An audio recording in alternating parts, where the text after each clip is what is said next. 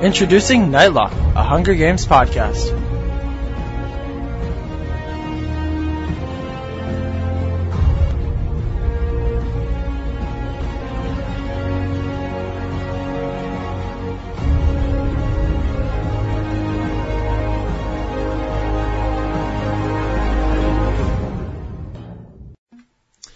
Hi guys and welcome back to another episode. Today we are going to cover, including some reading of Mock and Mail, another quick trailer analysis of the new TV spot with Game Maker's footage and Peeta's interview clip.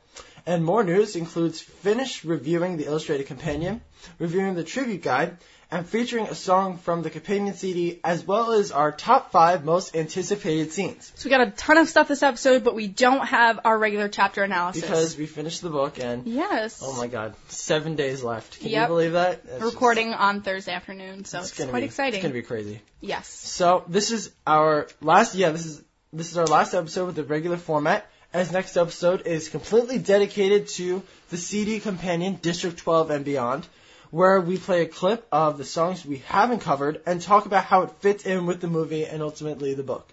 Right. So um, yeah. So next episode is kind of just gonna be like a big capital opera, which used to be called Matt's Melodious Music. Um, so it's just gonna be completely music. Right. So get us psyched for the film. And uh, just to remind you guys, Squarespace is offering a free trial for our listeners. If you go to squarespace.com slash nightlock, there is a two-week tri- trial, trial, trial for your own business, blog, or even a podcast. After your trial, if you'd like to continue, you can use the code NIGHTLOCK3 and receive 20% off your order. The code changes every two months, so just shoot us an email at nightlockpodcast at gmail.com to receive the current code. And as you guys know, this is the website we use um, to have kind of to make our website. So So if you guys check on our website, it looks very um it looks very professional. I mean, you can you would never guess like our previous one, which is at the Weebly site. Right. It kind of looked like okay, two teenagers made the site, but Squarespace makes it look very professional. So like if you're looking at the website, we have like on the sidebar we have our social networks, we have a countdown little widget that I inserted, which is pretty cool. sure, Matt, Okay. and then we got just like hyping yourself up there. Hey, I worked hard on it. Yeah, you you know you that little widget that you contributed. so, so I just like I like how it works, and um, Yeah. we can see all of our uh, stats. Very straightforward. Yeah, it's good. Do you want to do mock and mail? Um, you can read it. You're right. So mock and mail is where we read your feedback from the show, on about the show on the show. Whatever. it's about the show and we read it on the show. So All right, so here's our first one. It says, Hi again. On your last episode, you didn't know what I was talking about by the countdown list. I believe that it's on MTV and it is particularly saying that each day. Practically, maybe you can't read. Parti- oh, prac- that is Practically. practically saying that each day there is something to do before the movie comes out. For example, on a few days it says to reread the first book and highlight the parts you want to see in the movie, and the day you finish, go out and buy a new copy, take up archery, or debate on Twitter on who should play Finnick in Catching Fire. Mm. um, thanks for reading my email on the show. I appreciate, I truly appreciate it. From Riley. So the countdown list we didn't know last episode. Uh, he is telling us it's on MTV and it's kind of just like giving you tips before the movie premieres, like what you should do to like get yourself ready and all hyped up for it. Um, so and he mentioned like some of the things on there. Um, most interesting was debate on Twitter who should play Finnick in Catching Fire, and um, just a comment on that. um, Gary Ross already has an idea of like who he wants to play. Whether they know that or have agreed to that, we don't know yet as fans. But um, yeah, he already knows who he wants ideally. So um, I don't know if the fans are really going to change his opinion. He seems to be a very decisive Yeah. guy. But um, yeah, thanks Riley for sending that in since we didn't know what the countdown was. Um, Matt, you want to take the next me- email again? Sure. All right. Um, who's this from? Let's see. This is from Veronica. Hey guys, just want to say I love your podcast and you guys are awesome. My favorite podcast by far. Just keep reading about. It's so great. Um, love the different segments. My favorite is Dark Duels. Oh wow. We have to bring that A lot of people hate that. Um, I think it would be. So? I think it'd be cool if you did Dark Duels with not only characters in the book but maybe celebrities or others. Hmm. Could be a cool twist. Oh, this is the woman I emailed with. Yeah, oh, hey Veronica, how you doing? um, just wanted to drop you guys a note saying how much me and my husband and I, not me and my husband, Stop. me and my husband and I like you. Can't wait to hear more. Veronica, P.S. When I finished episode 7, I went to AM PM after to get Swedish fish because I could hear you guys eating them. I was so jealous. um, had to get Sour Patch because, instead, but it was all because of you. You guys cracked me up and I love it. That was Mariah. That's all Mariah right there. Yeah. She's got it going on. Yeah. So, um, I think the maybe we will celebrity do idea the- is actually yeah. pretty good. Yeah, we could do that once or twice, kind Yeah. of thing. Twist it up. Twist it up. No one says that. Change it up or twist it. Yeah. Hit me up. Is that what you're? I don't know. All right. All right. Well, our next segment is Pan and Post, and this is news brought to you by the Hunger Games fan sites, HungerGamesMovie.org and H2GirlOnFire.com, where you can get up to the date news coverage about the fandom and especially the film. And since we're so close, there's so much news coming out every day, and um, we kind of have the highlights on the show. But um, to get more in-depth news um, of, about all the actors and all the scenes and music and everything going on, make sure to check out those sites. Um, so our first news story is the TV spot featuring some game makers footage has been released. That's kind of what we're coining it, coining the name to be.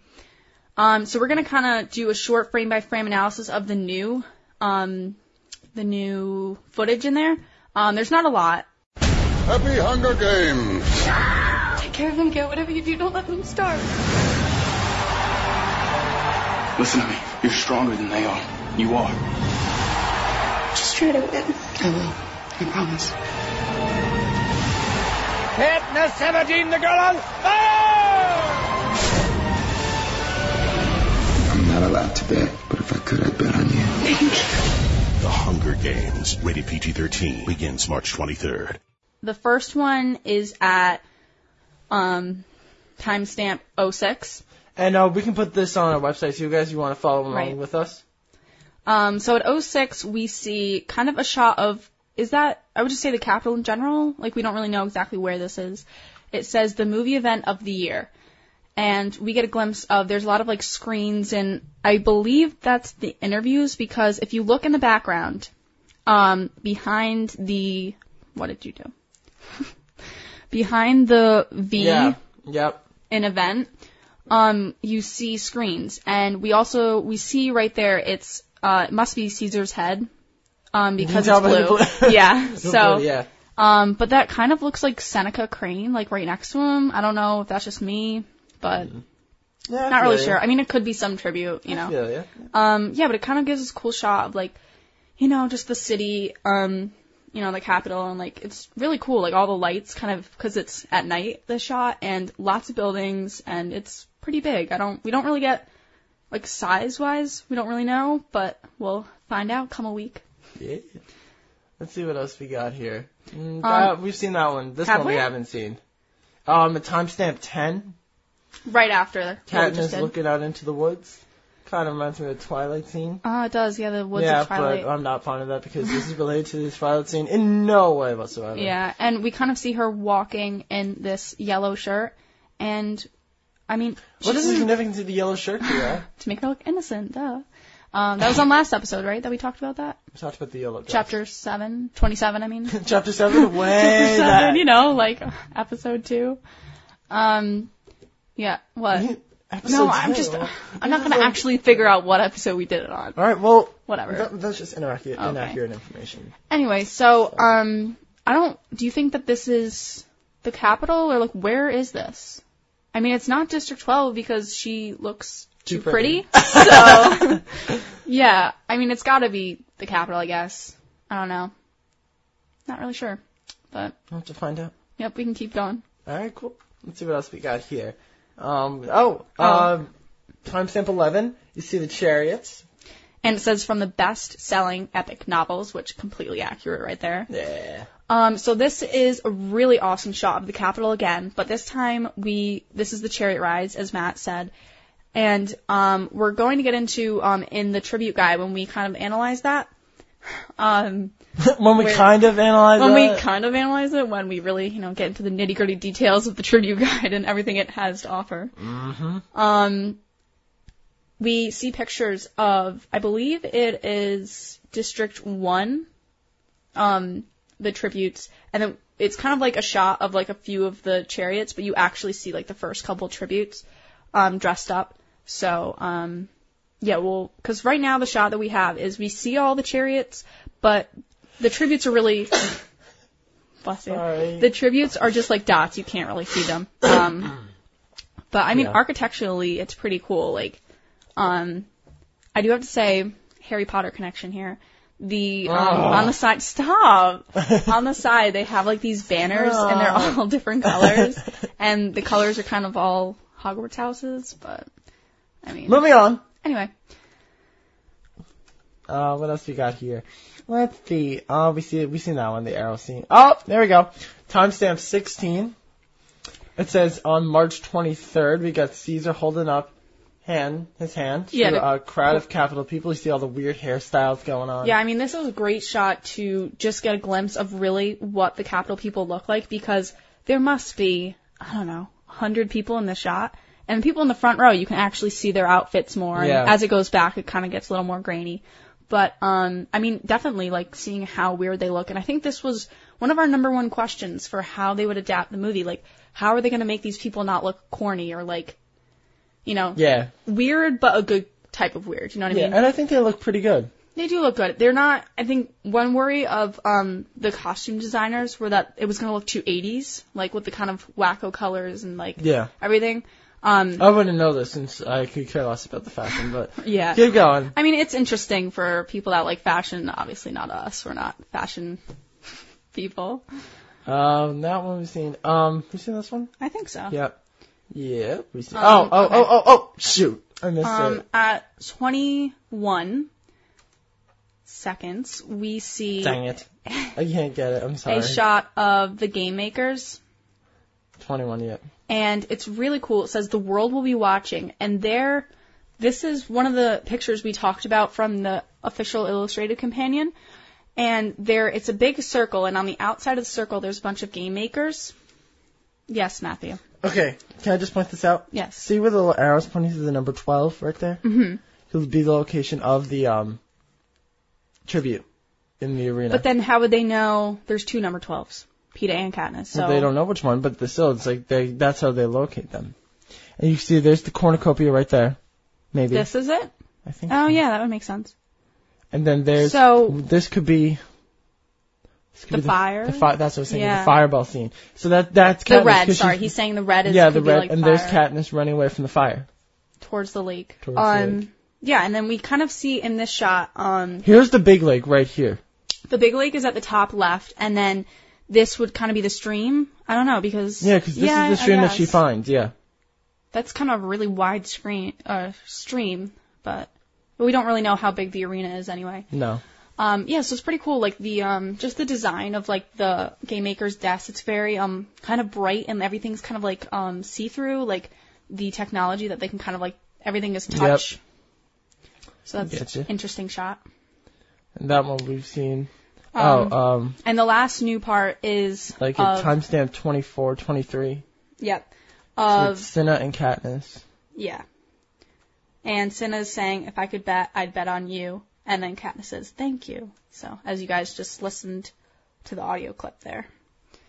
And so that's the TV spot. And I feel like th- this is the one that's on the TV the most, like as a TV It's commercial. that that one.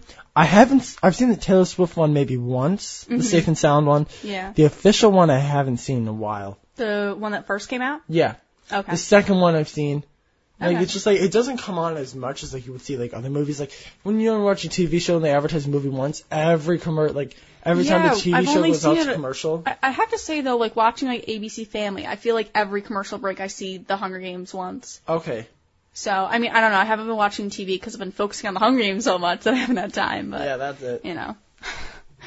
so the other um, little clip we have is MTV's release clip of Peeta's interview. So we're gonna take a listen to that now, and um, we'll see, we'll well I think we'll discuss it a little bit after. Yeah. So here it is.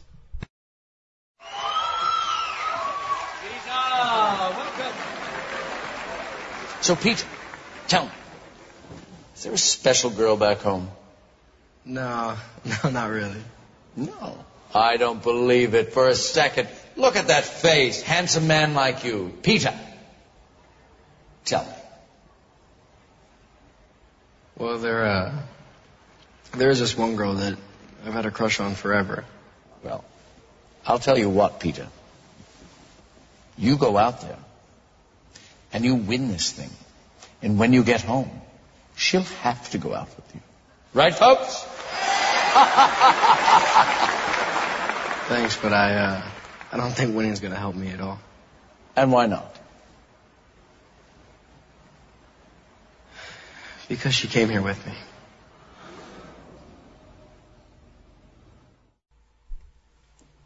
Alright, so I thought this was a really cool scene clip. It's like one of the very rare ones we see, and that's probably like one of the most important. Just at the table. Most important scenes in the book.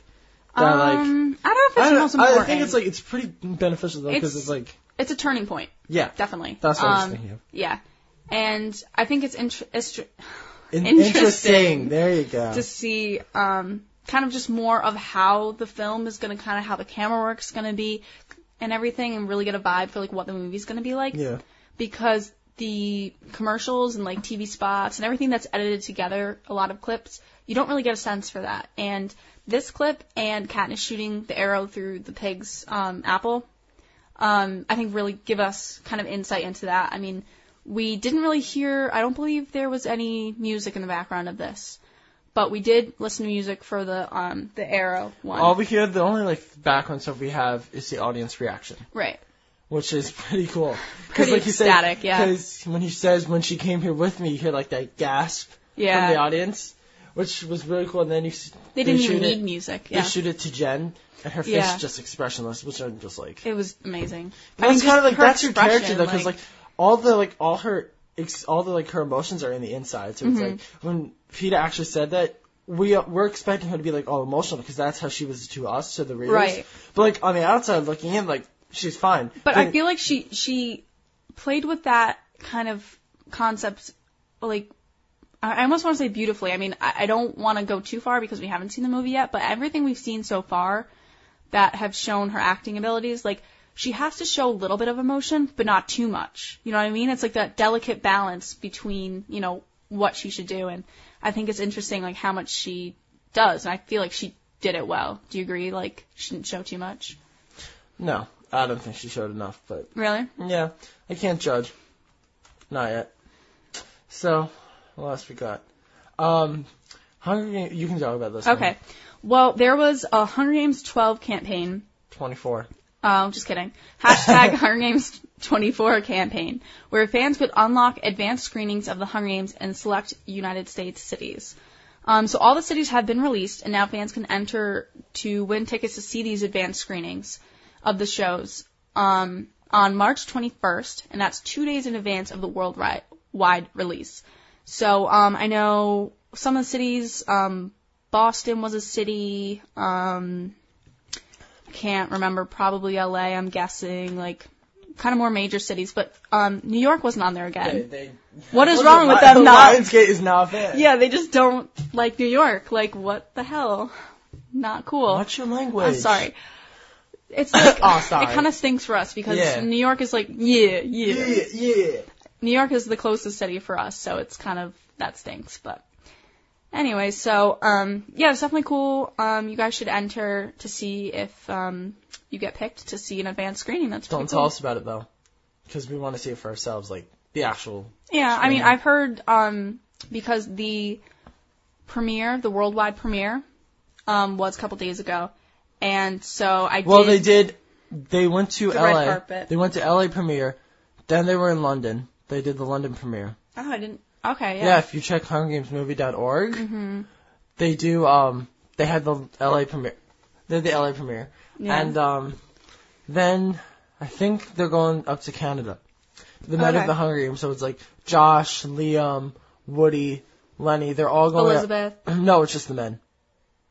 Okay, well, Yeah. Elizabeth was in LA. Elizabeth's not a man. Well, she was there. There's pictures I'm saying. Canada. Okay, I'm talking about LA. Yeah, and she was Yeah, in London alright. too, Kira. Okay, cool. And then the men of the Hunger Games are just going up to um Canada. the issue of EW. Exactly. Men in the right? Hunger Games. So Yeah.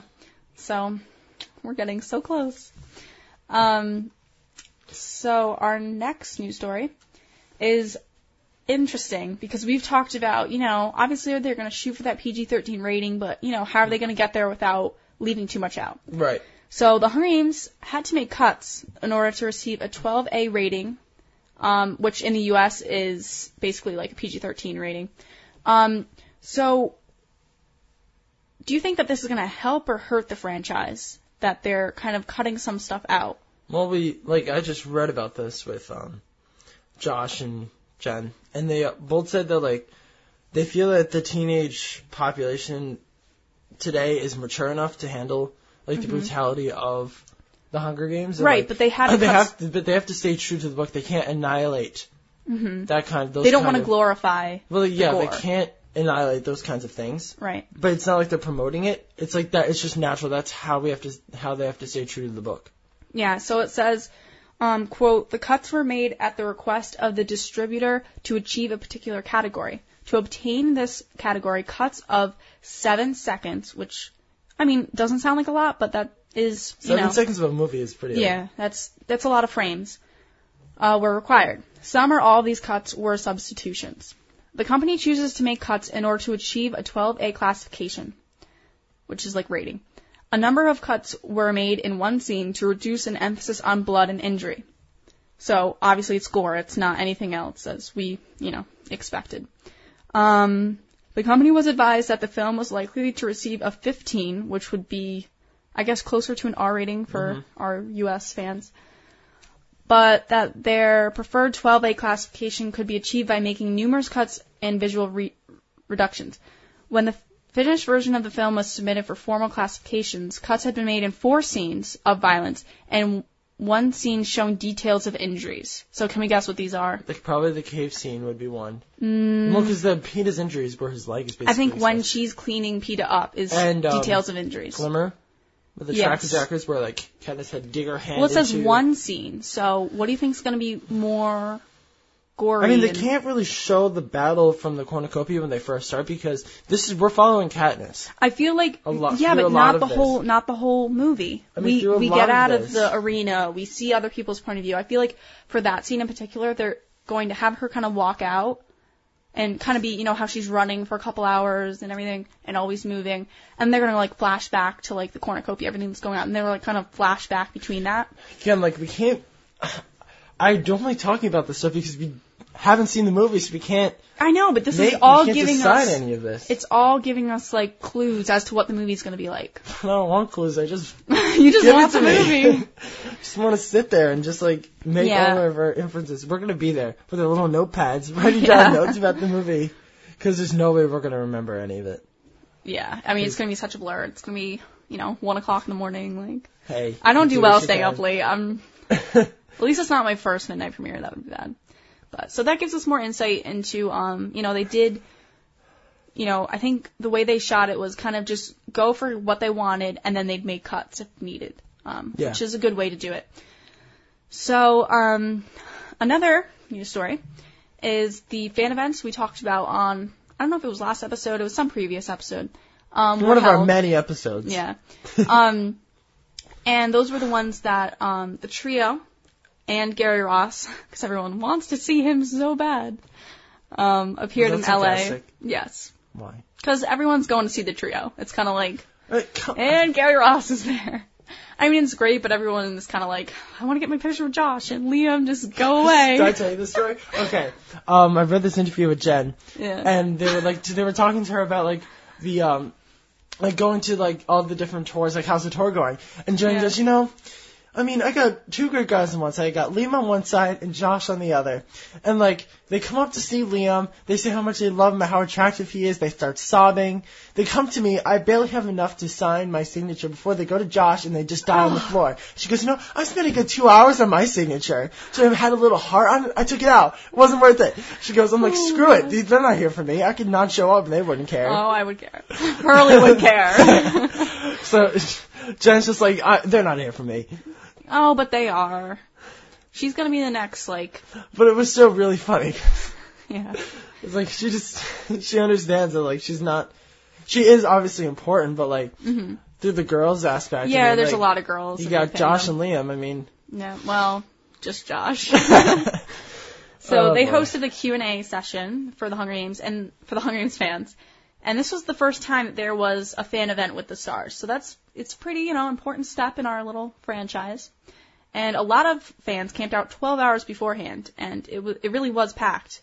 Um to get in there, you know, they picked the first 100 people or so and um you know, if you weren't there 12 hours ahead of time, very unlikely you get in. So, um Yeah. this really is turning into a huge fandom. I think bigger than both of us predicted. I don't know. Um, I thought it was kind of gonna bypass Twilight and uh, that fandom, but obviously. yeah, I think it's just so much better. But anyway, Hey, whenever I used to hit on Twilight, I'm like, hey, we have Twilight fans. You have to be nice, yeah, but yeah. obviously you're not. So well, there's a balance, Matthew. It's a delicate balance. there's a balance.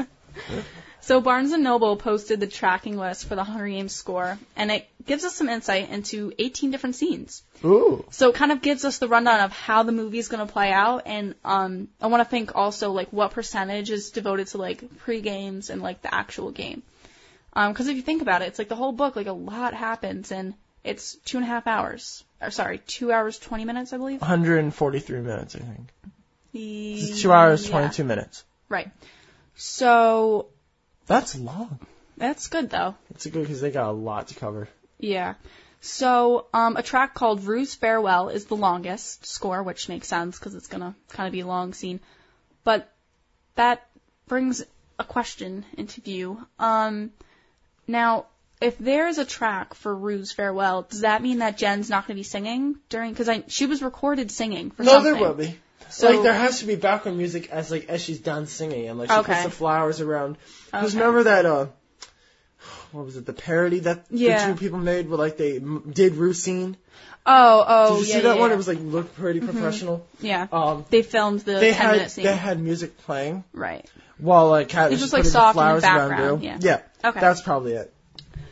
So, and the opening song is the shortest, and I think that's the one I'm most interested in. Because is this going to be the Hunger Games theme? You know what I mean? Or is it just going to be the Mockingjay call? No, we don't have like any of like this music, right? We don't know. no, no, we don't. This You is not. Um, you can purchase the score beginning March 26th, so you can buy that for me.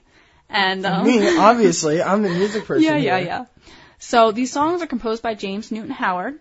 Um, and this is what you'll actually hear in the film compared to the companion CD that's not going to be in the film. So this also brings up a question. Why isn't T-Bone Burnett listed as a composer?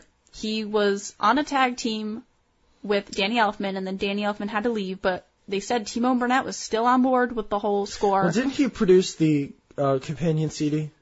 Is that it? Yeah. Oh, okay. So is he just the companion CD Yeah, and then he was. James Newton I mean, is- obviously he could have helped James with like certain things, but I don't think he made like big contributions. Oh, okay. Because it did say that um he was T-Bone Burnett was the producer of the companion CD. Right. Okay. Um, so just to kind of like list a few here, um, we also, we obviously have the theme to begin with, Hunger Games it's called. Um, then we have Katniss afoot, Reaping Day, the train, entering the Capitol, preparing the chariots, Horn of Plenty. You're not gonna list all 18, are you? I'm just reading through so they get an idea of what the list is going to be like. So, um, Horn of Plenty, what is, what is that supposed to be? could be a.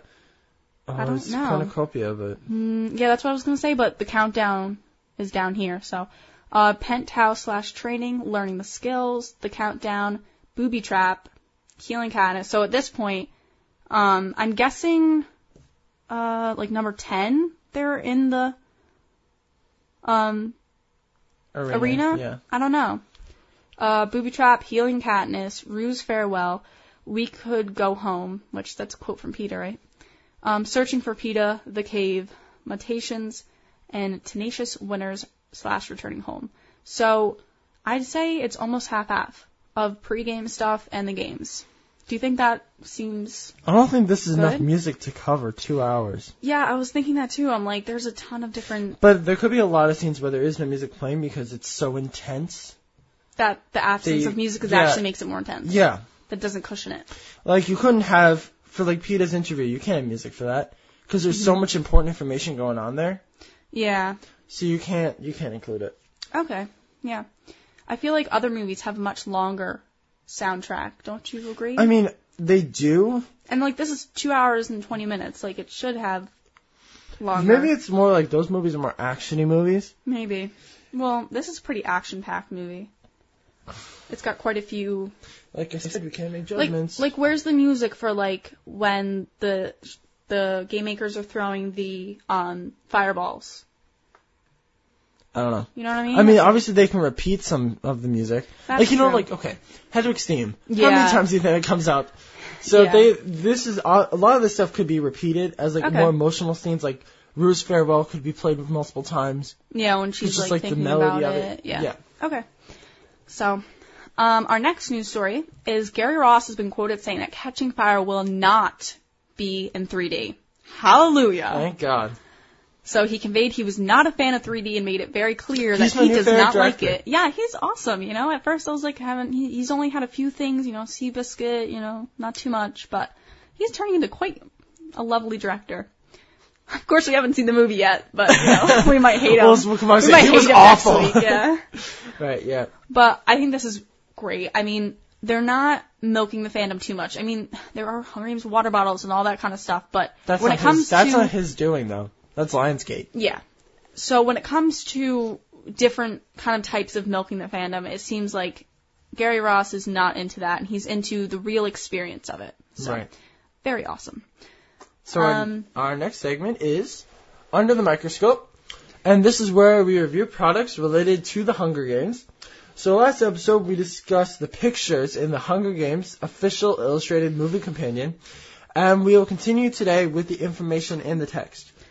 And we are also going to cover the tribute guide because it was so short. Um, we figured we could fit into this episode. Um, Kira's got a lot to say about that. yeah. so do you want to cover illustrated? Yeah, because you're you, okay. Yeah. So um, just gonna go through the quotes here. What we got? We have uh, Susan Collins' father challenged his kids to ask questions. What, if anything, made these bloody battles worth their cost? So I think this is important because she's talking about um, kind of like what her childhood was like and how it shaped the book. You know, like we see a lot of different things, how um, things in her life that influenced the book, and I think it's always interesting to see like where she got certain aspects of the book from and like everything. And we, I feel like we talked about from the movie magazine.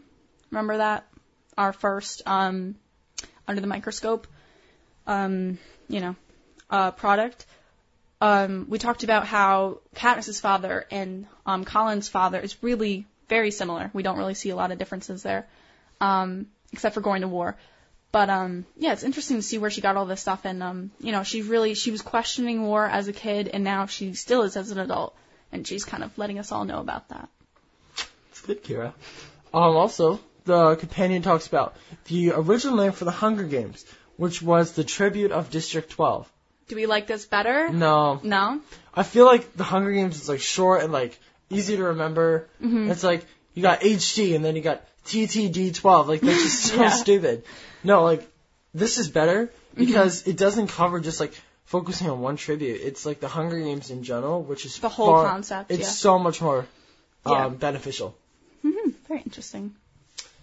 All right. Um. Also, sorry, sorry. Gary Ross went all out with making a documentary of interviewing with teens, talking about what the Hunger Games meant to them. And he did this in order to um, kind of land the role as director. So he, you know, in his um, his own interview of like, oh, why would you make a good director? He went to the trouble of really like kind of interviewing teens and was trying to get everyone's perspective to make the best movie he could and make it into a franchise. So I thought, you know, props to Gary. This is like a total like love Gary episode, right?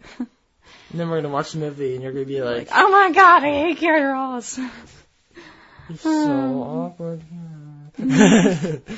um, Gary Ross was quoted saying with Suzanne Collins, "It wasn't that she was involved; it's that we became a writing team." Um, we never see a writer be fully involved Yeah. with the film. We usually have like, "Here's the book, do what you want with it." Hmm But like Suzanne was so persistent on it, and she like even visited, went to visit the set a few times. Yeah, and she'd like talk to Jen and like, And- you know, here's some tips, or like Jen would be like, you know, would Katniss be more like this or that, or so. It was good. So it's like that helps the actors portray the character more. Yep. And I think she's proud of like what has been accomplished here. Also, both Nina Jacobson and Gary Ross had Jen in mind before talking about it with each other, but still auditioned actors out. So initially they were like, oh, we gotta have Jen play Katniss. And they both because thought like what were you talking about with the Winter's Bone thing? Yes. Um, last night I watched Winter's Bone, and um, obviously Jennifer Lawrence is in that, and she's the main character. And I was just talking to Matt before we were recording how um, similar the two characters are, Katniss and Ree from Winter's Bone. How they both have like an unstable, like emotion, emotionally kind of distraught mother, and a father that's out of the picture. Um, she has to take care of her young siblings, and she's good at hunting and surviving, and so it's interesting to see how she kind of takes skills from her role as Ree Dolly and kind of takes some of that into Katniss Everdeen. So if you're interested in seeing like how um Cat sorry how Jenna's gonna be as Katniss, um more from just the clips we've seen, definitely check out Winter's Bone. Highly recommended it. Recommend it. Recommended. Recommended. Yeah. um. Also, when Jen auditioned, she did the scene where she was saying goodbye to her family and Gale. Just a little tidbit All right. Well, for us to know. it's great. Thanks for sharing that. It was very emotional. It made the people cry that were watching her. oh my gosh. Um. all right. This is stupid. Why are you telling me this? Because this is information we got from the book. Elizabeth Banks approached Gary Ross for the role of and it shows Effie. how much she wanted the role and how um she was involved and she wanted the role. It wasn't like, oh, do you want to play her? Oh, I guess. Like she read the book, she was like, I I want to play this. I can be Effie. I am Effie. yes, Oh. I am. Um, also, Donald Sutherland was persistent for his role as Snow. He wrote ideas down for Ross, and Ross incorporated them into the film. Yeah, and we actually saw some of these through pictures and stuff, like um him saying, oh, you know, I think this would be um a good um kind of quote for him to say, or like he might kind of have if- this kind of hairstyle. Like he put a lot of his own ideas into the character. And a few things. Um, Gary Ross gave President Snow a lot more backstory in the film. that was They part were, of um, because of Donald Sutherland, the actor. There are scenes where we see him in his rose garden with Seneca Crane, Right, which was not included in the book. right. Because because everything's from Katniss' Gary felt that like President Snow didn't have that big beneficial role in the first book. Mm-hmm. It's not like the second or third book where we really see him. But um, I think it's like it's good that we have that kind of backstory. Definitely. It's kind of yeah. Um, also, Ross knew Lenny Kravitz would be perfect for the role and told him he could have the role if uh, Cinna if he wanted it. Right, so he didn't even have to audition, which I find is a little weird. I guess, like, you know, he probably saw him in the movie Precious, the only movie he's been in before this one. Um, but I still feel like they should have auditioned him. Like, what if he was horrible? You know what I mean? Like, like I used to think. I'm still not completely, like, satisfied with him as Cinna. I don't know. I guess he's just different from the book, but, yeah. Um, Alexander Ludwig, who plays Cato, originally auditioned for the role of Peeta. Did you know that? No. You didn't. I, I knew that. Well, just because Alex, just because you're blonde doesn't mean that you can play Peeta. I think he's You he's can't. got a you sensitive can't act side. the role. You don't deserve it.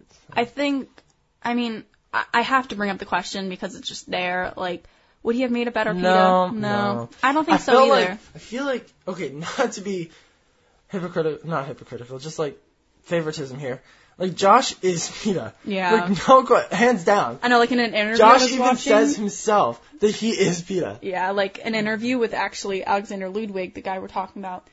Um, he said something like, "Oh yeah, like Peeta is Josh Hutcherson or something," instead of the other way around. Like, yeah, like that, they're the same person. Like, what do you mean? Like, So it's like we were while watching the interview, we're just like Kira and I are just like, this guy doesn't even have to act yeah, to play Peeta. Like you see, it's just how he is. It's hilarious. Like you see the clip of him talking with Caesar, and then you see a clip of him talking with Jimmy Kimmel. It's like the same person. Even the way they sit. Like there's a picture of um, you know, I can't remember which picture it is. Some picture of Peeta kind of sitting down, and kind of like leaning over, something like that, like kind of doing that. And there's a picture of him, Jimmy Kimmel, like doing the same thing. So it's like the same pose, and someone on Tumblr put them like right together, and like Josh is Peeta, like they're the same person. So that was funny. Um, and Isabelle Fuhrman, who is now playing Clove, originally auditioned for Katniss, but she was declined because she is too, she was too young for the role. Now, do you think that's I don't know, like she is 14. The actor is 14 years old. So she's like a freshman in high school. Um, but I mean, I don't know. Katniss is supposed to be 16, right? So I feel like when they choose actors, like this was a smart move not to have her, just because they should never go younger than what the character's supposed to be. They should go maybe a little older, but not too much. I feel like I wish Jen was a couple years younger. I wish she was maybe like 18. You know what I mean? Like, But then it's like you don't feel like you can make a person look younger, but I don't think you can make a person look older. ah, you can. I mean, like Josh is 18, but Yeah. he looks like he. You can make him look like he's 16. Yeah. Like either way, it's you can't you like- can't make someone like Isabelle Fuhrman look Too much older, like yeah. 16. Like she hasn't gro- she hasn't like grown up that much yet. So it's it's I can see where they came with that. They said she's a good actress, but she's not fit. And so they put her with Clove. You know? And that's perfect too, because she she makes a good Clove as well.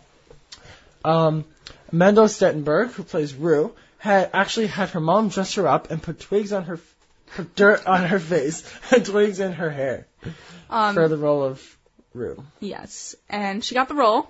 Awesome. And um, what was interesting is she actually went to Gary Ross's house to, you know, conduct the um, Audition. the audition. And so she was like, "Oh my god, I feel so bad. Like I don't want to sit on anything. I'm gonna get it all dirty, like Gary Ross's house. You know what I mean?" So it's kind of funny. It's cool to see like what you know. These actors are normal people too. You know, sometimes we hype them up a little like too much. Like they're just people. Like calm down.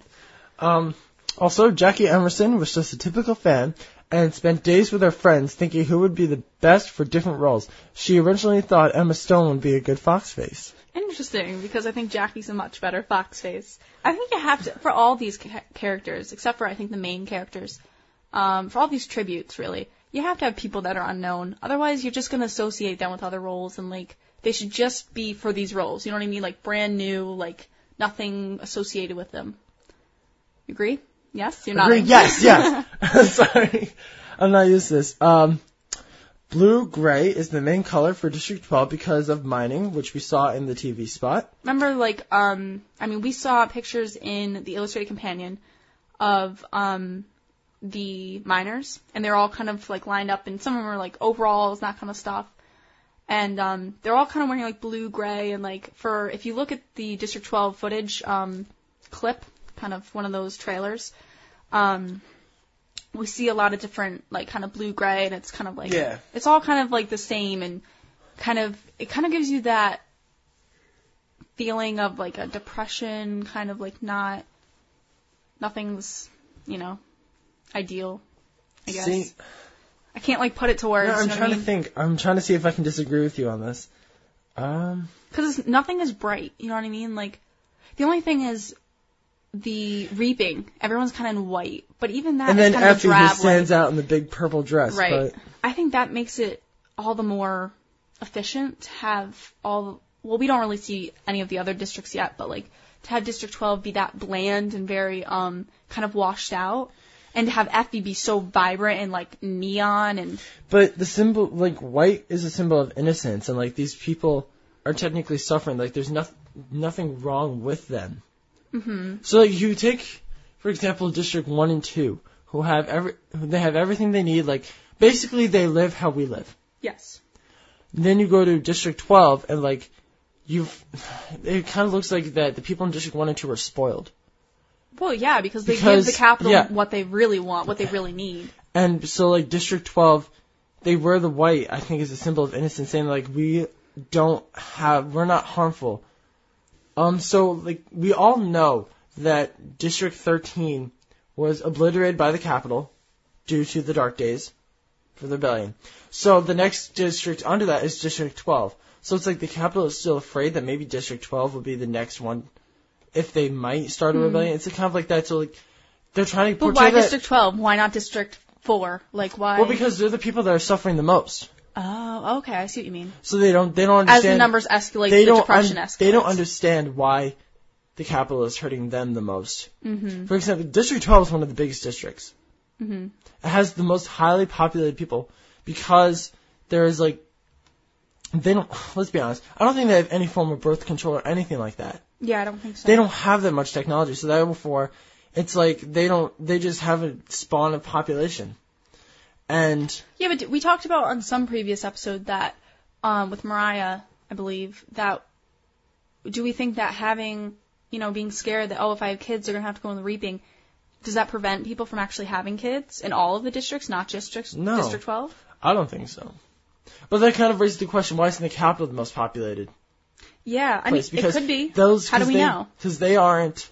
Those their children are not forced into the Hunger Games. Right, but how do we know it's not the most populated? We don't. We don't know that either. Right, so we just on, said like- it wasn't. So I was I'm- just clarifying. Basically, like with the capital.pn with the Mm-hmm. demographics thing, Yes. it shows that District 12 is the biggest district. District. Yes. Okay. So I'm just saying, it's like the kind of the Capitol has that kind of fear of what District 12 might start, and so then But they don't let it be apparent. They No. don't want to let the districts No. know they're scared. So- yeah. Maybe like the wearing them wearing white is evident of their innocence, so that they don't plan on anything. hmm Like Right. the. I can't say anything else because no, it's gonna no, go like yeah. way into the third book. Yeah. No, So- we got you. Um, also, the final thing that we found with the Illustrated Companion is that shooting started on May 23rd, 2011. 2011. And it ended, I believe, a couple days into uh, September, about. Yeah. So some of the actors were done before then. So some of the we started the podcast in June. Yes, we did. Oh my gosh. No, it was July. Oh, We started all the prep work in June. June. Right. All So, right. oops. Okay, so overall, we talked about the pictures. Now we've talked about the content. right. Um, what grade do we give this? I'd give it like an A minus. A Like, minus. A minus, B plus. Yeah, I was thinking maybe like. Um, Actually, you know what? No, A minus to A. I think there. Yeah, I think I'd give it an A minus because the pictures were fantastic. There's so many pictures in there, Yeah. and I believe it was I don't know like eighteen dollars or so. Yeah. Um, so it wasn't ridiculously expensive. Like it was kind of steep, but it wasn't too bad. Right. So Um, I would give it an A just because of the information and stuff. Like, obviously, we've seen some of the pictures because some of them, but a um, lot of them were new. and East on Fire posted them, but a few of them like I have not seen, Yeah. which is really good. So it gives us a better image of the movie. But a lot of pictures that were posted on those two fan sites were from that book. Yes. That previously, without that book, they would not. obtain. Exactly. So I think the book just uh, gives us such a better insight into what the movie's gonna be like and all the information. And the backstory. Exactly. Yeah. It's very interesting. Like I love learning about the actors and, you know, just being knowledgeable about their lives and everything. Okay, so, So- Kira, you may go forth with the tribute guide. All right, the tribute guide. I'm just going to give you a warning. Um, I'm going to be very critical of this, even more than the other book, because I'm like not a fan. I'm a like fan of the Hunger Games, but not the tribute guide. Um, so we're going to kind of go over, just like we did for the other book, kind of the um, standout things that we learned from the book. So the first point is um, just kind of give you an overview of how the book um, goes. It takes the reader through the reaping um, all the way to being lifted in the arena, like a story told by the Capitol's perspective. So they take you from day one of once a tribute um, is chosen to be a tribute, all the way to right before they're in the arena. So it kind of gives you like a story of how they're going to get there. So one thing I learned from it was upon the arrival at the reaping, older kids register by pricking their finger, followed by a record fingerprint with the blood. So they kind of like, um, you know, instead of using ink, have use you guys blood. ever watched Gattaca? Yeah. When they slide their hand along the um, sensor, it pricks their finger and identifies who they are. That's a good movie to talk about, really, to the I Hunger love Games. Gattaca so much. It's more about the genetics of um But still, Like, still that futuristic, utopian yeah. type of society. and like um technology and it's, it's a cool movie. Um, do that. So basically 50 pages out of the 130 pages were um pictures of the tribute, a full page, and then next to it was like some information about them. Um, mostly it was just height for most of the tributes that we didn't know about. And some of them had weapon if the reader knew about them from just reading the book. So the tributes from the same district wear the same identical clothes um, in these profile shots. oh, I didn't notice that. Yeah, so that was kind of interesting. Uh, you know, you got to analyze every nitty gritty detail. Um, something I wanted to bring up because I feel like we said Cato was 18 on some episode. He's 16, just to clarify that. And Clove is 12. No, Clove they're is 14. 14, I believe. So it works a little bit better. He's a perfect Rachel. Okay. Uh, Well, I just had to mention that. There's just the height difference, but that's okay. Yeah. Because he's six 6'2 and she's five 5'4. Well, um, it's weird that you know that, number one. Because I read it in the Yeah, yeah. guide.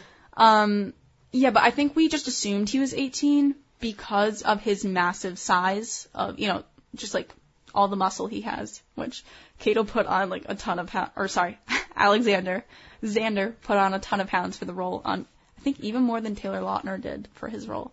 So just to kind of put it in perspective a little bit. Kira likes that a lot. Anyway, so um, something else is that in um, District Seven, um, they have an Asian-looking um, boy as the tribute and an American-looking girl. So I had to bring this up. Now, wouldn't a good people question. from the same districts have the same ethnicity? That's a like, good wouldn't they both be Asian? Yeah, thank you. Look at that, Kira. Um, I think. What do I think? Um, I mean, because they're from the same part. I mean, if we look at the United States now, that's not very apparent, but I think hundreds of years from now, the people in the districts are only going to mate with each other. So therefore, all the kids after generations and generations, because we're assuming, I mean, this has gone on for 74 years at this point. So we have had quite a while of them just, I'd say, maybe two or three generations at this point of, you know, just them mating with each other. So I feel like that they would be the same ethnicity. Wouldn't you think so? You think that's well, a no. Say like, say for the first generation, you had an Asian man and an American woman, right. Or and so they might have, based on genetic wise, they might have an Asian child, Right. Because And so Asian is they more had- dominant. and say Genetic then trait. that Asian child mates with it. It's like it just depends on who they mate with Yeah, too. I guess. That keeps it that keeps it going. Um, it can also be that they were adopted. I don't, I don't Yeah, think but I don't adoption. even- I don't think I don't adoption know. even exists. Yeah, I feel like if they just saw a kid on the Like, street, they'd take him in. Question like, what what are their policies in the Capitol about like adoption, like homosexuality, like that kind of thing? Like say, or if a couple wasn't wasn't able to have a kid with a capital, would they go to the Capitol and because of their technology, would they surgically, would they be able to surgically allow a person to have a child? If they live in the districts. No, if they if they couldn't have a child, could they go to the mm-hmm. Capitol? It, you're and they- saying, okay, so say like someone from District Two okay. was not able to have a child. Like they won't be able to conceive a child. Biologically. Biologically. Could they go to the Capitol by train and have a surgery based on their technology? No, get- have no, because they can't leave the district. I would say if you're in the Capitol and you can't have your own kid, you could definitely do surgery. Okay. Of course, but if you live in the district, that's not something that you're entitled to at all. Okay. It's like if you have cancer and you're in the district, you're gonna die. But that's the same thing with like homosexuality. Like, what about I don't know if like the whole gay marriage thing. Would I they don't allow know. that? I mean, we haven't heard anything in we the don't. books. We haven't read. We haven't got into it because we don't know many of because uh, we don't have any gay couples here. Right. I don't think Susan Collins would want to open that up just That's because true. Because it's a teen novel and she because just it's a teen novel and she wants to reach the biggest audience she can and she doesn't Right. want to exclude Christianity or other religions that don't believe. That's why there is no marriage. form of religious eth- religion, Right. ethnicity, nothing associated with cultural background, Right. because it could be taken as the book is religiously offensive or Right. uh, it's um Or even like things that mock religion in books. Like I can't think of anything off the top of my head, but there has to be something in the Hunger Games that kind of mocks, um, you know, it mocks humans basically. well, yeah, definitely. And I think it also kind of Well, mocks like government. all novels mock something. yeah. They have some. Otherwise, what are they? You know, what's the purpose, Mhm, right? Exactly. so I just like that's something I thought about. But yeah, I mean, just to bring up, like, how Rue and Thresh are both dark skinned, and that's probably more to do with environment, because they're, um, they're agriculture, so they're working under the sun kind of thing, that they're probably going to be darker skinned. Um, but I don't know, it's just kind of weird that, um, District 7 wouldn't have kind of the same ethnicity. Just something to ponder. so, um, another thing we learned was that Haymitch's Hunger Games is the 50th, which was the quarter quell, which a quarter quell, and it had four tributes from each each district, making it more impressive. He was crowned a victor because, you know, he was in there with twice the amount of tributes. Um, so found we, didn't know this we from found the this first out. book. We found this out in the second book. We found this out in the second book. So it was just kind of um, interesting that they put that in there just because, um, which it's not a big spoiler, but I mean, if it was in the second book, why would they put it in the tribute guide now when Yeah. they're only talking about the first book? Um, so I don't know if that was kind of um, a flaw on Lionsgate's part or they just didn't really care. I don't know. Um, so this kind of brought up a question that I had in mind. Um, for districts that have multiple vic- victors, um, what determines who would be the mentor of like that year? Like, do you know? Is it the youngest or like whoever just won, the most In the recent? districts that have multiple victors. What Like District One has to have so many victors, yeah. right? So how do they determine who will be the mentor, like Haymitch is to Katniss Oh, and Peeta? I see. I think it's the most recent one. I think, think it's so? the most recent victor. So say like for example, if Glimmer had won the Mhm. Hunger Games, Yeah, and there were many victors succeeding her, she would be the next she would be the mentor. next one. She would be the next mentor. Okay. Like simple as that. Yeah, I just wasn't sure because The only reason Haymitch is like their mentor is because no one He's the has only won one. the Hunger Games So- since he did. So what happens if, um, potentially, if it's the 73rd Hunger Games, Katniss and Peeta weren't in it yet, and Haymitch dies with a, you know, alcohol overdose or something? Like, who's gonna take his place? How does that work? They would probably either bring someone from the Capitol to Hmm. mentor them, I wonder if or they would if then. they would like just um or just pick someone random. I wonder, or like, I mean, do you think the next Hunger Games then they would give an advantage, kind of without letting the audience know that they're going to give an advantage to that district because everything has to be perfect to the Capitol. We've touched on that concept that the, to the Capitol everything has to be perfect, precise, in its place. hmm Um, you think they'd do that? Give it, give them an advantage? No, Because I feel like they give an advantage to the careers. Sometimes they don't. they don't. No. I don't know. I feel Just like they the might. careers are more money, and they have obviously they're gonna have more sponsors. Yeah, I suppose so. Simple as that. Yeah. God, Kira. Sorry. Um, So on page 81, um, it gives fans a first confirmed look at Portia. Um, so that's kind of, I think that's the only character that we haven't seen yet. That we really haven't had something. yeah. I'm just gonna pull up a picture of who the actress of Portia is. Latarsha Rose. And I saw her on an episode of Bones. Um, she was playing a mom. Um, what did she? She seemed good. She seemed, you know, not crazy Capitol. But I'm just trying to like picture her as Portia. Okay, so we're looking at the picture now, and this is I'm looking at the picture from the one on our website and the one on the tribute guide. the one on our website is just the actor. Yeah, I see the same smile, but like the makeup and like the hair is just Oh, you're right. It is the same smile. it's Um, very and the same nose too. The the hair is quite weird. It's like bangs straight down in a very straight line. It looks like kind of thick, and then the back is just like very frizzy hair, goes out like a little above her shoulders. I don't know about it. Hmm. I don't really like it. It's I feel like Effie pulls off um well Elizabeth Banks pulls it off of kind of being eccentric without being like scary looking. Yeah, this is Like scary. yeah, like you know how like kids are afraid of clowns? She's a clown. Like if I was a kid, I'd be afraid of that. Like, if she showed up to my birthday party, I'd be like, "Oh my god." That's why this movie's rated PG-13. yeah, yeah, that's why. It's not the gore or anything, right? Um, so that's nice. Yeah, I'm not too thrilled about her look, but I mean, she's not important. She probably won't even have a line, so. Good. And another point that we see in the book is how tributes during the chariot ride scene are described as if an announcer is doing so. That's a cool aspect. And we also get a glimpse at what the first three district outfits look like. Do we? Let's take a look. Yeah. Do you know what page that's on? No, I can probably find it faster than you can. Ah, ah, It's gonna be at the end. No, just kidding. Be right there. there we go. There it is. Page, what page am I at? Uh, page 87. Uh, yeah. So the first one, obviously, we get the first three districts. We don't really only see the first two. Um, why don't you explain it, Matt? All right. So District One is with Marvel and Glimmer, Glimmer. and um, they got some like pink ensemble going on. With like Glimmer's got like this weird out- Headband. head thing. That's She looks like a peacock. Yeah, yeah. I don't know what they were going for for that.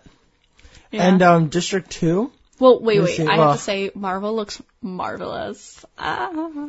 Anyway, so District Two. so District Two, we see, um, Cato yes, with like a Cato. warrior, like a Roman type style Yeah. warrior. That's what they were going for there. Good thing. Kira likes the uh, shirtless. Going Yeah, on. he looks pretty The sleeveless? Um, yeah.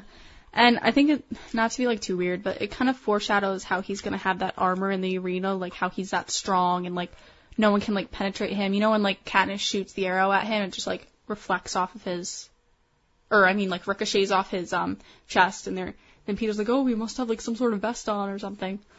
Not Peeta. Yeah, you know, Peeta's smart.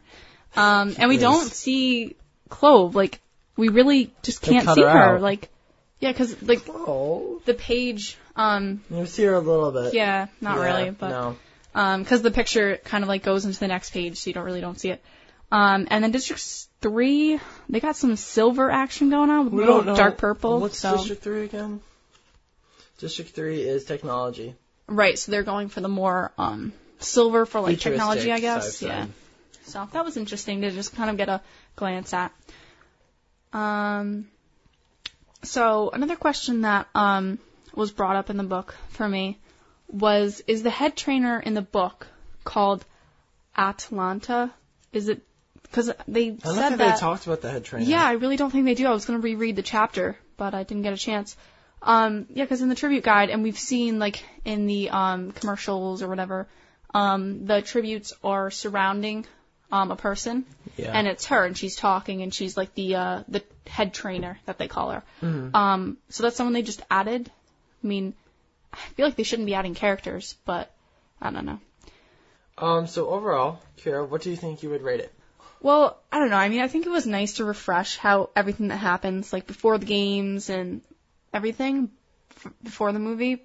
But anyone that's a diehard fan, which you probably are if you're listening to this, they already know all the information that they give, except for the information that we just talked about, and you already know that by now. So mm-hmm. there's no point in getting this book.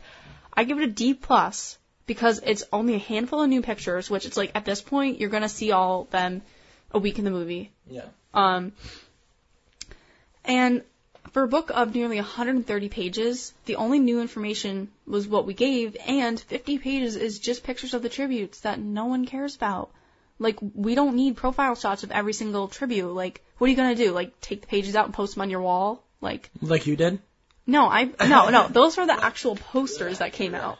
Like the profile shots of people in here are just I don't know. It's like I feel like it was just filler and like oh we'll just put this book out so people will buy it. You know what I mean? Yeah. And I bought it so we could you know because I thought there were going to be more backstory of the tributes, and so that's why I bought it and obviously to you know talk about it on the show.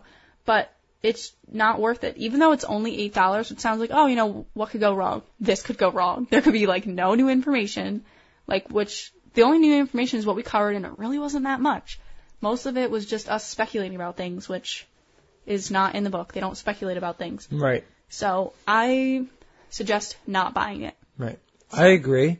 The, uh, when I heard about the tribute guide, I thought they were gonna like come up with like I don't know uh, be made up because we don't know any of the tributes, but like some backstories behind the tributes, like stuff like Katniss and Peeta, where they come from, and like what their lifestyle is like, like a story of How how, they got reached. they Right. I thought it'd be like a tribute guide, like to give us a better understanding of the tributes. Yeah. That's what I thought. Just like how um, we know um, that we're gonna find out Foxface's real name in the movie. That's already that tidbit has been released that we'll find out her name in the movie. Like they should have put like characters like I don't know like their last names for instance. I mean, not that that's important. It's just it would have added to the book. You know what I mean? Like to give I mean, more because- perspective behind just the book. Just because Suzanne Collins didn't add the last names in doesn't mean that they're not there. yeah, like I'm sure that she has a whole thing like, right. like a whole like binder of just all like information or like a whole room. Like obviously there's more to Panem than what we already know. Yeah. hmm And um I mean there's still one book to come out, um, which is is The? World of the Hunger Games, and that's coming out the day the Hunger Games is out, and I pre-ordered it a couple months ago. All right. So overall, we would not recommend the tribute guide, but the No. illustrated companion, I think we do. Yeah, I would I would get that because it's a pretty cool book to like flip through and you definitely get you excited for the film. Like Right. seeing all the pictures and like realizing how much we're actually gonna get. Yeah. yeah. All right. So, um, that's up for under the microscope. So we move on now to Capitol Opera.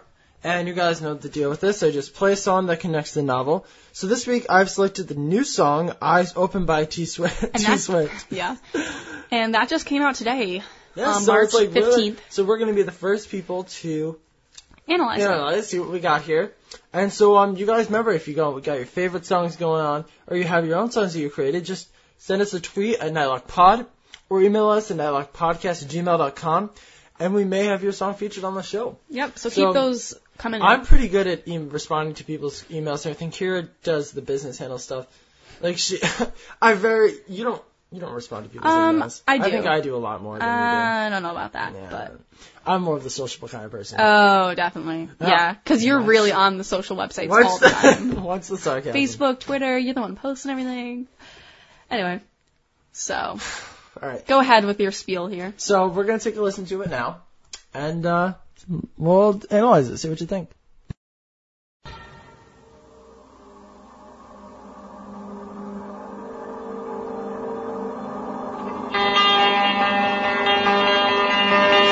Everybody's waiting. Everybody's watching. Even when you're sleeping. Keep your eyes open.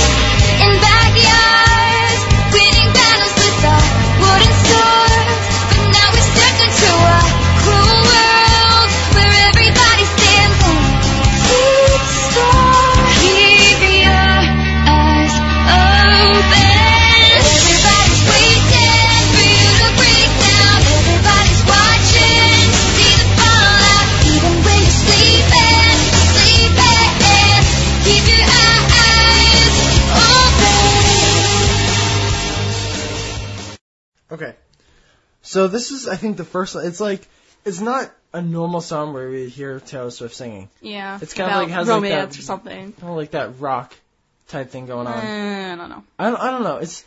But I mean, you obviously haven't heard classic rock. obviously I haven't. So, um, uh, first thing I want to talk about is the like timestamp of zero zero.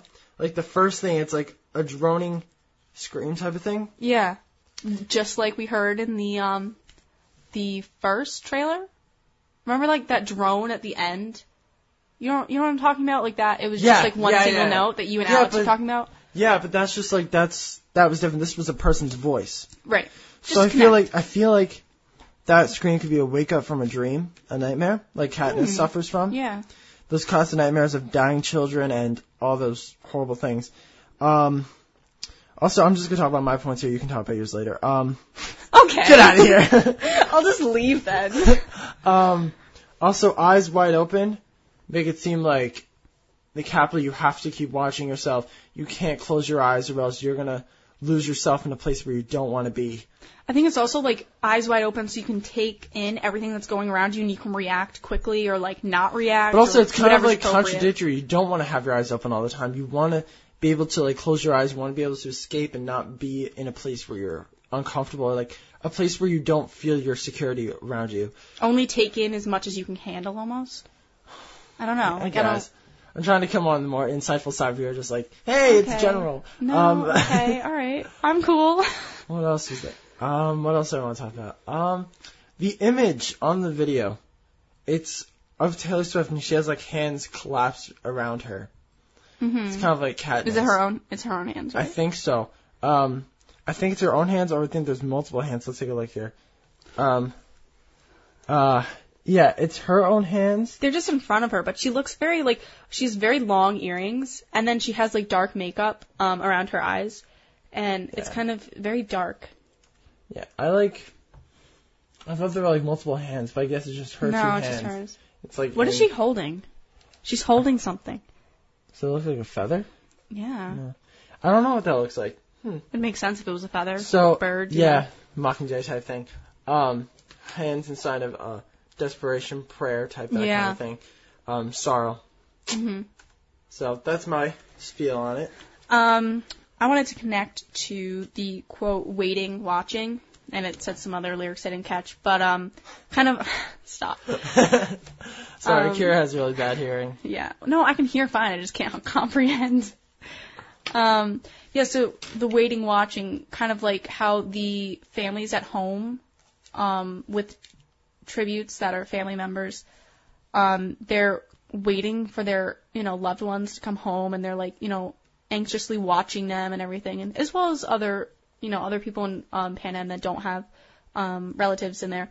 But it was just kind of interesting how, you know, that's directly Hunger Games. Like, they're, you know, she doesn't necessarily say Hunger Games specifically. I don't but- think any any of the songs in the companion CD talk say No, Hunger no, Games. they don't say any They're like, made words. for the movie, but they can all be taken in different movie settings, different situations. Because they don't want to say like, oh, "I'm in the Hunger Games." No, that's oh, to be honest, that's stupid. Yeah, no, You I just wouldn't want, that. You want the listener to come up with their own assumptions, like what they think, what the song, how the song relates to them. Right, and like some lyrics can, it's like, oh, of course that's gonna be this or whatever. Right. Um, also the quote that said "dreaming dreams um, of hap- with happy endings," and then it kind of goes on, and then it says, "But now, cruel world, how kind of like Katniss grew up with her dad all happy, and then now she's living in a very cruel world where death is a you know permanent thing that she's worrying about." Right.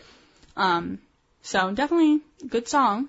Very Lyrics song. good. It's a little darker. Her Hunger Games songs, for some reason, always just like yeah, get to me. I don't know why. it's a Like little this- darker than what she Yeah. usually does. Safe and sound, just for some reason, had Yeah. like that big impact.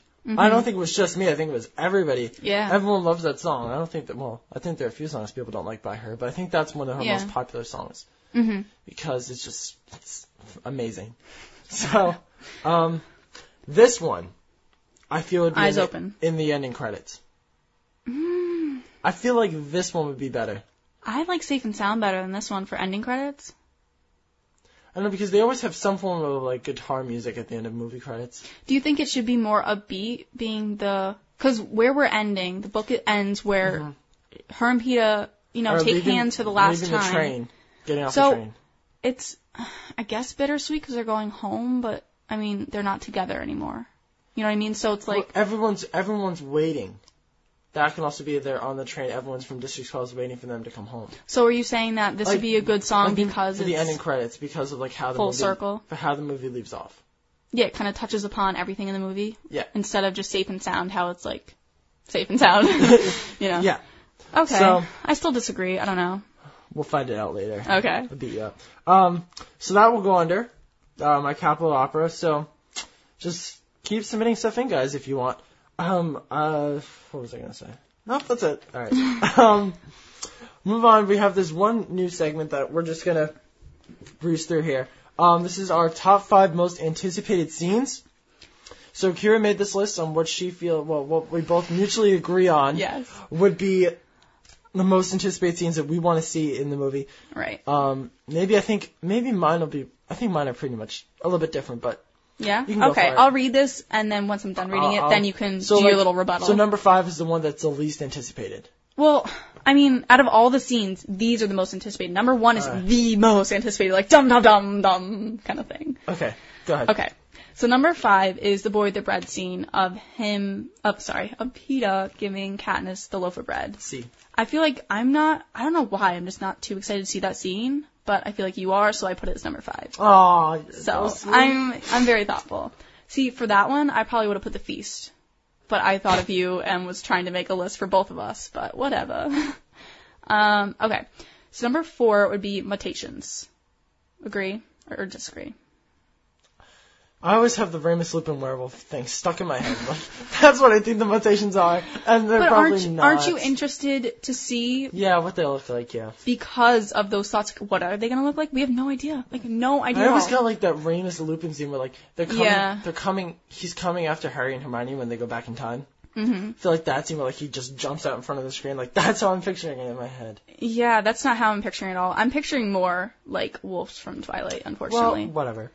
But um, so yeah, I mean, I think I'm anticipated to see this just because I don't know exactly what the mutations are going to look. Yeah. Mutations. I always say mutations. Mutations are going to look like, and just to see like the three of them acting. You know, like Uh-huh. Xander, um, Jen, and Josh to see like how they're all gonna like really take this on and like, you know, some of the feedback has been like that the mutations look pretty cool. All So right, go ahead. the next one is the tracker jacker scene, which we've talked about a lot of how they're going to kind of make this into a scene that she's kind of losing herself and that she's kind of like crazy out of her, mind. Um, Yeah. So like if if they're gonna do flashbacks, if they're going to make everything like like a fun house kind of thing where they're gonna like change sizes of everything and make it all like loopy and everything, um, but without being corny. You know what I mean? Yeah. Um, number two, which is probably Matt's number one, would be. Wait, no, wouldn't the feast be your number one because of the Cato and Clove moment? Wouldn't that be your number one, Matt? Stop. Okay, I had this all in my mind. Just like let me, just let me, just say what you guys say, And then you'll just and I'm take just it over. Take it all apart. All right, so cave scenes number two. This isn't mine. This is what I thought we would agree on. Whatever. Well, this is basically So- what you agree on. All right, well, cave scenes, um, just all the scenes of Katniss and Peeta together talking, and you know those last couple chapters of them together. Um, and then Rue's death would probably be my number one. I think that's going to be kind of the climax of the movie almost for me. I mean, Okay. Yeah. yeah. So that's what I'm excited about seeing. How about you, Matt? Just rip me apart. My, all right. I'm. I don't think they all have in like these set orders. I'm gonna go by number one. Number one, cave scenes. Like yeah. Okay. complete. I think Wait a Mariah minute, and I. not the feast. Are you turning? Are you turning? Stop. I think Mariah and I can both agree on the cave scenes. Yeah. Um, number two is the feast scene. Okay. Particularly the end of the feast scene. Um, my number three. Oh, you you like when Thresh caves Clove's head in? Is that the ending that you're really looking forward to? Number three is um, the scene where they're on top of the cornucopia the night before their the Hunger Games ends. Okay, so like the end of limitations. It's like no, but like that's a whole different scene though. That's true. Okay. It's like that's the scene where like they're wrapped in like. so you're picking all the emotional scenes, and I'm picking Um, like the visual scenes. Um, my other one would be the uh, no, not the tracker jacker. Um, okay. shoot, shoot. Um, I about this. I pregame this. stuff? Chariot Just ride? stop, stop, stop, Okay, stop, stop, sorry. stop, stop, stop. Just trying to Um, help you. It's awkward to Um, the reaping. Really? The reaping would be I'm probably not one of my excited most- for that at all. Oh, I feel God, like it's I- been spoiled for us from like. Oh no, no, Katniss Rue's death saying- is my number four. Yeah. Oh, okay. Rue's good. death is my number four. Yeah, I'm not excited for the reaping. It's not even on my top ten. Number five is the reaping. Pretty Okay. much. That's gonna be it. All right. I mean, the boy with the bread scene is like the boy with the bread scene and the reaping scene are like co co They coexist. Same Yeah. same thing. Like Okay. that's how I feel both of them. Just gonna start sobbing when those scenes happen. hmm Um, let's see. I think that's uh, that's good. Yeah, so that kind of wrap wraps up the show. So I'll just plug a few things here. Um, Squarespace, as we said at the beginning of the episode, is an awesome site to create your website. Um, Your web yep. That's how slow I think. Um, so if you like our website and kind of like the design, you can kind of replicate it with your own website, squarespace.com slash nightlock. And, um, what? Sorry. I looked, Use at, the- I looked at your lips and no, keep that. You're like squarespace.com. Okay, I like to pronunciate my words. Um, you can use the Sorry, code guys. Nightlock2. Sorry. Sorry, people. That's Nightlock2 if you couldn't hear over Matt's um, moaning over there. Um, yeah, so if you have any questions related to that or anything at all, shoot us an email at nightlockpodcast@gmail.com. If you want to comment on something that we said, if you want to correct us because we're always wrong about everything apparently. Yeah. yeah mm-hmm. Um, if you want to send us hate mail, I mean, go right ahead. If you don't Hey. like Matt, then just send it in. But how do you know? How do you know that show. they won't? They don't hate you. Because I'm the star of the episode. Are, are you now? Oh yeah. Really? So, also, like us on Facebook. That's facebook.com slash nightlock podcast. You can follow us on Twitter at twitter.com slash nightlockpod. Subscribe us on iTunes. You can find all those links on our website, nightlockpodcast.com. so, keep up the reviews on iTunes, guys. That's, you know, reviewing us is the best way to spread the word about our podcast and, um, definitely getting it out there. I know we're going to add our podcast to a couple different podcast directories and really spread the word. And, um, that's something else we're going to be doing at the premiere. We're going to you know, hand out our business cards and we're making t-shirts. So we're gonna end the show with again with our recommendation segment, which is where Of books. books. Sorry, books. Where um we recommend a book that the readers of the Hunger Games may enjoy. So I'll start off, and uh, I recommend "The Five People You Meet in Heaven" by Mitch Albom. Album. Album. Sorry. Album. Alborn. sorry. Mitch Album. Um, I think this is a very good book. I don't think it's related to Hunger Games at all. But that, that concept isn't you know, sticking, you know. I don't think I don't think it's anymore. We're just recommending books. Alright. Um, I just like it's a really interesting book. Like you would never think like each person he goes up to had some profound impact on his life, Okay. the main character's life. As he goes up to heaven, he's gonna meet with them, and like he talks to them, and they tell him like what they did for him throughout his life. So it's a very, it's a very, it's a very inspirational book, and um, I think I liked it. It was Awesome. You you think you liked it? Think- It was I'm- awesome, but I'm you think you little- liked I'm it. a little defense there. All right. Well, I'm Kira, and I recommend The Giver by Lois Lowry. And uh, actually, Mariah and I just had a um, book club meeting today, of, and we talked about this book. Um, it's a dystopian novel, so that's why it's related to the Hunger Games, as we're supposed to relate our books to the Hunger Games.